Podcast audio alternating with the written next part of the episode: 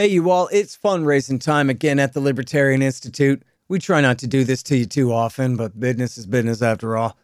I got a great group of guys and a gal at the Institute, and I got to pay them. So just go to libertarianinstitute.org slash donate to pick your price and help out. We've got some great kickbacks too, books and shirts. Great ones. That's libertarianinstitute.org slash donate. And thank you all very much.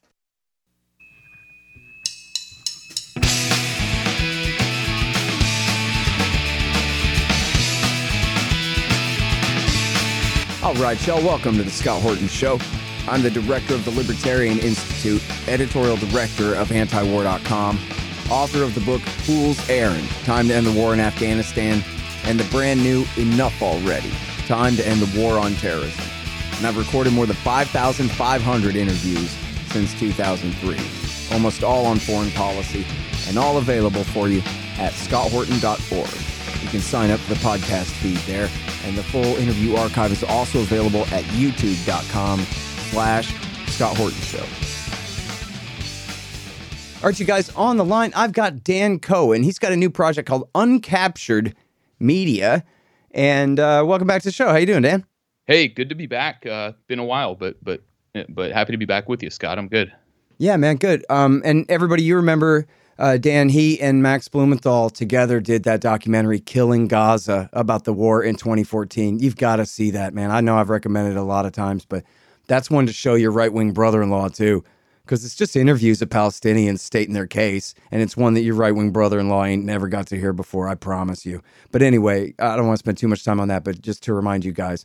Uh, the greatness of, of this guy's work in the past here. Um, now, and also, I watched 90 something percent of the documentary that you just put out or this investigator or whatever on scene reporting that you did out of Haiti the other day. And I know that all hell's breaking loose there. I know there are calls to send in American troops to make everything better. And we're going to talk with Daniel Larison uh, later in the show, wrote a piece about why not to go along with that. But, um, you know, I'll just, if it's uh, unfair to anyone, I apologize, but I'm going to start with the premise that nobody listening knows anything about what's going on there any more than I did before I watched your thing. I just I know there's been a lot of news. I just have not been keeping up with it. Um, back burner this whole time. So go ahead and fill us in entirely. Who's the president? Who's trying to overthrow him? Why is America on the bad guy's side, etc. I think the easiest place to start is basically uh, July 2021. That is when the president of Haiti, Jovenel Moise, was assassinated in his home in the middle of the night by a Colombian gunman um, and that has just been essentially an unsolved mystery, though there are clues about the um, involvement of not only the the prime minister who was who uh, uh, has basically taken power. So the president was assassinated. The prime minister assumes, uh, you know, power. His name is Ariel Henry, and the U.S. has uh, there, there's um, uh, evidence basically implicating them too. They or or they have not allowed evidence to come out suggesting they're trying to cover up their role. So this president gets assassinated. The U.S. appoints, basically installs, anoints this guy Ariel Henry as the unelected uh, prime minister, and he's been in power ever since. He's incredibly unpopular, and um, the US very much knows that and currently is in the process of basically transitioning him out and replacing him with uh, the opposition, which is just as dirty and corrupt um, and are also tools of the US. And that group is called the Montana Accord. Um, both Ariel Henry, the, the de facto prime minister, and the leader of the Montana Accord were involved in the 2004 US uh, orchestrated coup d'état in Haiti against uh, then President uh, Jean Bertrand Aristide. So um, all of this is in the context of this kind of revolt um, f- among the masses that is growing, led by a former cop named Jimmy Cherizier. His nickname is Barbecue, and if you Google Barbecue, um, you'll see that you know he's just the worst guy in Haiti, you know, according to the New York Times and the Daily Beast and all the mainstream rags, um, that you know he's a mass murderer, he's committed all these massacres. So uh, you know, considering they're saying that, that that suggests that uh, probably not probably not the case, and that is what um, my documentary that I made with uh, um, Kim Ives of Haiti Liberté, who's been working in, in Haiti since before I was born, since the 70s. Um, he uh, uh, he and I made this documentary over the past roughly year and a half. Right after the assassination, I got in touch with Kim. We went down there and uh, and investigated and and took a look at you know the allegations against this guy Jimmy Barbecue Cherizier. We interviewed him, toured around his neighborhood um, that had been attacked, and and that's kind of uh, that's our documentary. So so right now the U.S. is in total like is is pushing transition. It's basically pushing regime change in Haiti. In fact, just yesterday on Thursday, December eighth, um, a bunch of the most powerful Haitian oligarchs and kind of business associations called for a uh, a foreign invasion of Haiti, um, and the U.S. is very much trying to do that. The problem for the U.S. is that if they send troops in, whether covert or overt, to take out this guy barbecue and the kind of the armed movement that that he heads. Um, it's going to be seen as the U.S. coming in and propping up this dictator, what is essentially a dictator, a totally unelected uh, prime minister who has you know no popular backing. So that's why the U.S. is like, we got to get these other guys in power who have a cleaner kind of look. You know, they're yeah. they're um, and so that's so that's like the moment we're in right now. So it's almost like, a, yeah, we got to back South Vietnam, but we got to get rid of this guy Diem, kind of thing. Exactly. So they want to keep the regime but replace the puppet, but it ain't gonna work. And no, that's a yeah, that's a really good parallel. I hadn't thought of that. Yeah, no, there's a lot of Vietnam parallels in American foreign policy these days, Dan. Um, and listen, I gotta give you so much credit for going over there. I stay home and do radio, man, and um, I sure am a big fan of you journalists who actually go out there and do all the work that I sponge off of.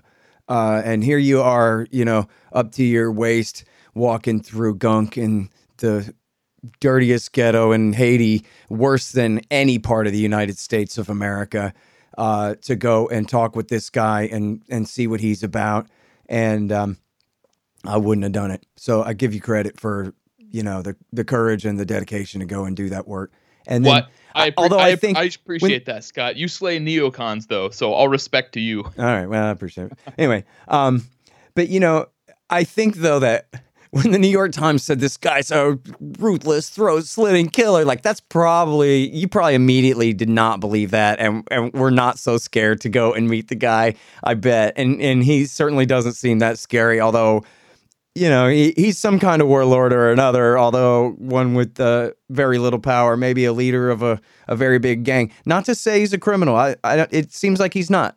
But, um, you know, I don't know his background, but I just, you know, based of what he was telling you, he seemed like an honest guy in at least what he was trying to get across to you there. Um, but, now, so one of the major aspects of of the current unrest, right, is that they just completely all at once abolished the gasoline subsidy and which increased the price of fuel X percent, fill me in here, uh, overnight, which just shut down the entire economy. Exactly. It's uh, you know, the U.S. has been trying to get rid of these fuel subsidies in Haiti for uh, for several years, and and they've done it a few times where they remove these subsidies, but then there are these mass protests, and the government is basically forced to reinstate them because you know, Haiti is the straight up most uh, exploited country, definitely in the Western Hemisphere, if not the world. And you know, usually people say it's the most impoverished, but it's not that it, that there's no wealth there. It's just that it's all hoarded by you know a couple of uh, a handful of people, a tiny, tiny percentage of the population, most of whom don't even you know live there. So, um, so in that context. Uh, just in what was it in September of of this year, the uh, the U.S. finally gets Ariel Henry, this this you know de facto unelected prime minister, to remove these um, fuel subsidies, and overnight the price of of fuel, you know, very similar to here in the U.S. Um, uh, skyrockets, doubles, triples. Some places it's you know far more, and these people who are just in absolute poverty can't do anything. You know, they can't go, they can't get to the informal markets where they sell little things to survive. They can't send their kid to school. They can't do anything. So they go and protest.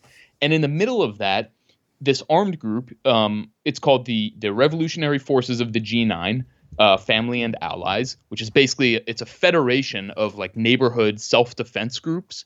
Um, led by Jimmy Barbecue Cherizier, says, "Look, what we're going to do is go and blockade. They put a barricade on the um, main fuel terminal in the Port-au-Prince, in the capital of Haiti, and they said, look, if this fuel terminal is only for the ultra ultra wealthy."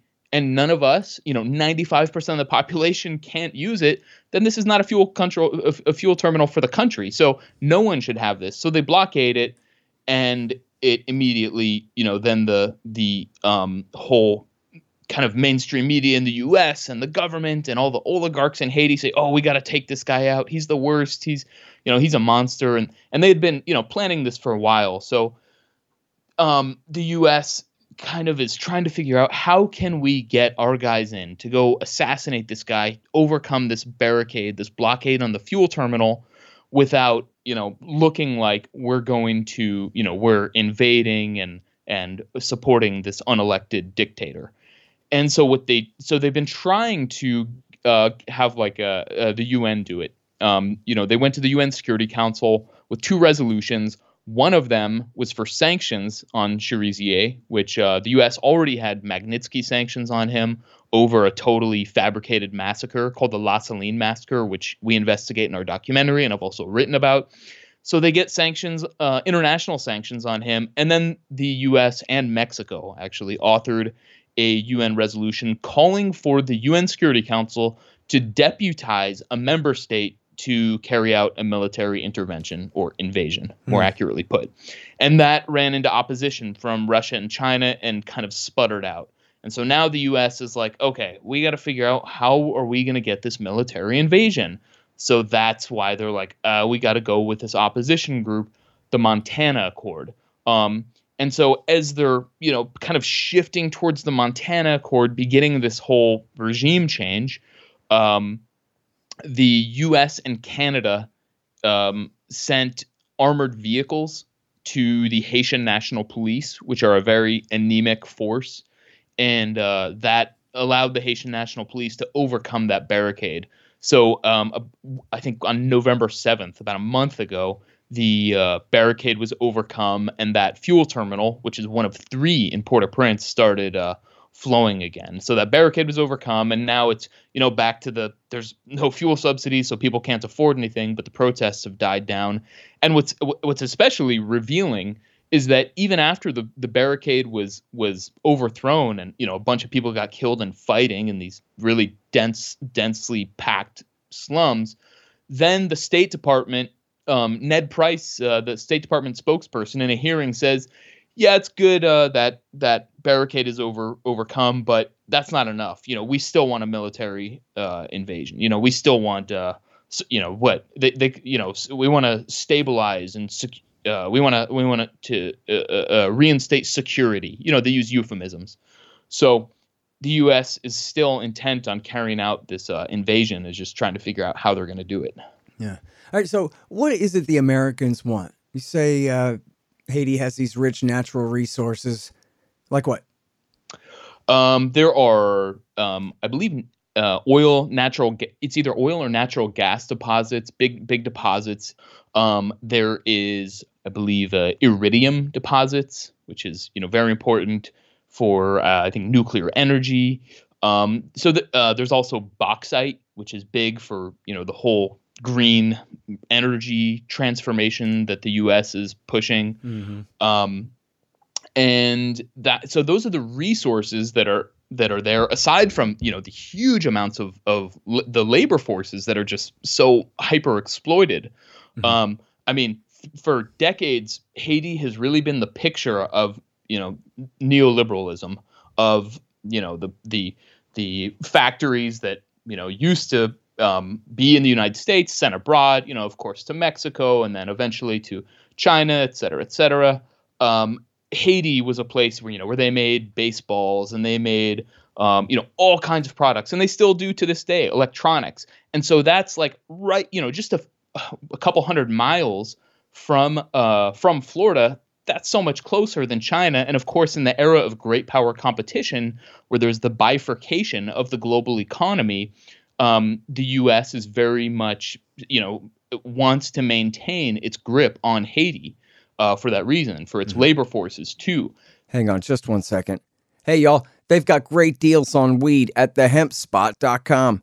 The Hemp Spot specializes in Delta 8 tetrahydrocannabinol instead of Delta 9, so they can send it straight to you anywhere in America.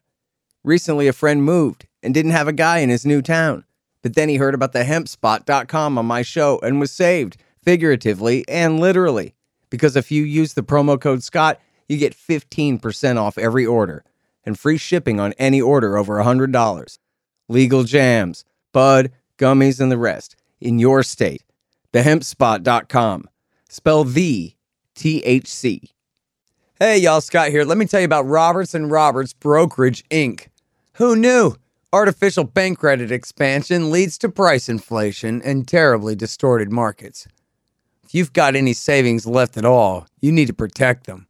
You need to put some, at least, into precious metals. Well, Roberts and Roberts can set you up with the best deals on silver, gold, platinum, and palladium, and they've been doing this since 1977. Hey, if you just need some sound advice about sound money, they're there for you too. Call Tim Fry and the guys at 800 874 9760. That's 800 874 9760, or check them out at rrbi.co. That's rrbi.co. You'll be glad you did. At Evernorth Health Services, we believe costs shouldn't get in the way of life changing care, and we're doing everything in our power to make it possible. Behavioral health solutions that also keep your projections at their best? It's possible.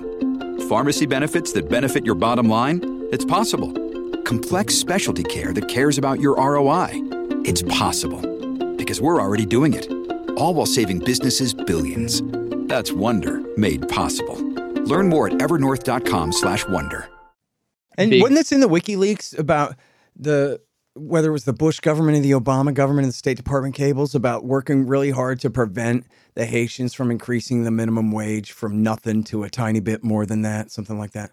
Yeah, exactly, exactly. And, it's important because, you know, depending on, you know, how much a currency is worth in any given place or whatever, but there's a libertarian argument of a good one that minimum wages outlaw labor on the low end and prevent people from being able to work at all and make people poor and are counterproductive, this kind of thing. But that's not what Hillary Clinton thinks. She just doesn't want to have to pay these people. And we're talking about the barest of wages, whatever however you measure is probably in cents or in, you know, double digit dollars a week, this kind of thing. So um so uh yeah, we're talking about well, almost like textbook leftist definitions of capitalist exploitation in of big business combined with big government and the US empire screwing around with other people's countries. And think about how cynical you got to be, I mean, not just to exploit resources, but to say we've got to keep these poor people even poorer and off balance so that there's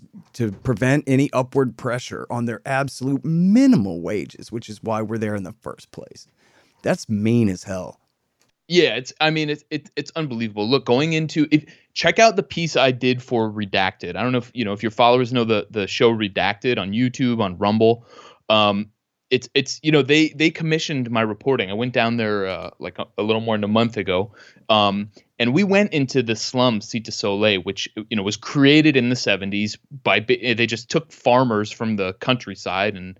and By the way, said- I should say here, Dan, before I get lynched by all the libertarians, my solution is abolish the state, not capitalism. But anyway, go ahead. Okay. All right. Well, so you so like the the conditions in this slum Cité Soleil are like worse than anything I could have imagined. You can't the roads are inaccessible because it's flooded with sewage. All of the sewage that comes down the hill from the rest of Port-au-Prince goes down these canals that are all clogged up with garbage and plastic. And the state, the government, the NGOs don't do anything to dredge these canals. And so sewage literally just fills up. And so you have half a million people living in a lake of sewage. And then you get cholera, you get dysentery, you get malaria, all the like, you know, predictable diseases that are easy, that, that just don't exist in the United States. Um, but that's like the situation that the ultra wealthy that are tied to the US keep Haiti in. Um, and yeah, of course, you know, they don't want to they don't want to give people a fair wage, you know, whatever whatever your ideological perspective is. um, it's just undeniable that these people live in the worst conditions and that the U.S. has actively uh, prevented them from getting um, a fair wage. While the U.S. tied oligarchs just make huge amounts of money. They live in the U.S., in France, in Canada, and Haiti's just a piggy bank. They don't yeah. actually care about the country at all. Yeah, it's really bad.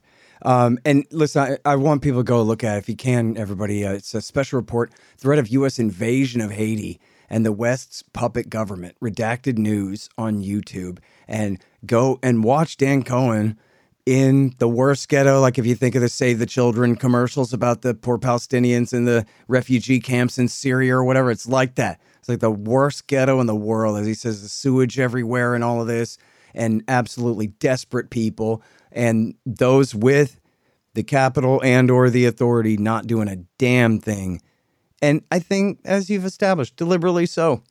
Uh, you know, there's another weakness of where where uh, libertarians can be kind of blinded to the evils of the neoliberals. You know, who who pervert our ideology and implement it in this evil imperial fashion. And people say, well, listen, you know, sweatshops are bad, but it's better than child prostitution or these kids like digging in a garbage dump to survive. So you got to start somewhere and that kind of thing. And that is fine as long as we're just talking about theory and we're talking about, yeah, mankind, all of us are coming up from nature right here, you know? Uh, we got to start somewhere. But you always have to ask, what did Uncle Sam do to keep that country so poor and those people so desperate that these are the choices they're making?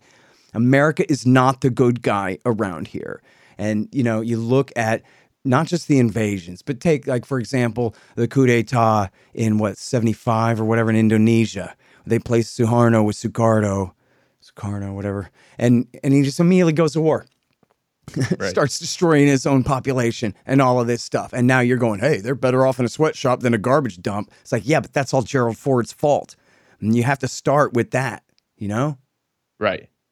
Yeah. I mean, maybe the, you know, I think an important thing to understand about why Haiti is not only important, you know, in itself, but it's kind of the U.S. sees it as a model for the world in a way because um, in 2019 the Trump administration passed. Uh, I mean, this is really the deep state. You know, that this isn't just Trump. Uh, it's something called the Global Fragility Act, and this is all in the in the in the era in the context of great power competition and the you know 20 was it 2017 national security national defense authorization act national security strategy? And the the global fragility act is all about shoring up US control and you know not ceding it to Russia or China in the era of like you know great power competition and they've the the US has a list and this is public of several countries that it wants to apply this Global Fragility Act, which basically just means, you know, Obama style covert operations. Um, and Haiti is the very first one. So Haiti is like kind of, you know, at risk of, of, of being lost from US control. And so they're like, all right, we're going to try it in Haiti. And then uh, we also they also want to try it in Libya. Of course, we all know what happened with a NATO-led regime change in Libya, and then a handful of other African countries, and then Papua New Guinea is the other country. So, um, Haiti is the first bite of the apple. And so, you know, what happens in Haiti is really going to determine how US empire functions in a lot of kind of the neo colonies and, you know, smaller countries that it controls around the world. That's another reason it's really important uh, to to, you know, pay attention to what's going on and um, you know, honestly, the anti-imperialist movement or whatever you could you whatever you want to call it, I think has really um, not been following Haiti that well, and that's one of the reasons I've been following it so closely. So, so you know, props to you, Scott, for uh, for having you know having me on and and caring about this issue. Yeah, you know, listen, Justin Raimondo was great on it, but he's dead and gone. And you know, Daniel Larison, as I said, he's not libertarian; he's a conservative. He wrote a great thing about it for, um, for the Quincy Institute. But it's you know what it's just complicated and you got to learn all new names and all these things. It's a whole project and totally can be very difficult. And that's my cheat sheet is this great radio show. I get to interview all you guys who are experts on all the stuff and, and pick up the most important points um, from this wide variety of experts. So, but one thing I uh, to end up here, and we almost got to go, but it's so important to note that it was the United Nations baby blue helmets back in what the W. Bush years that introduced this cholera epidemic into Haiti that persists to this day. And what that doesn't mean people are sick, that means babies dying of diarrhea and vomiting. That's what it means. Just like what they what Bill Clinton and, and H.W. Bush did to Iraq in with the sanctions and the bombing of their water supplies and all that, Colin Powell.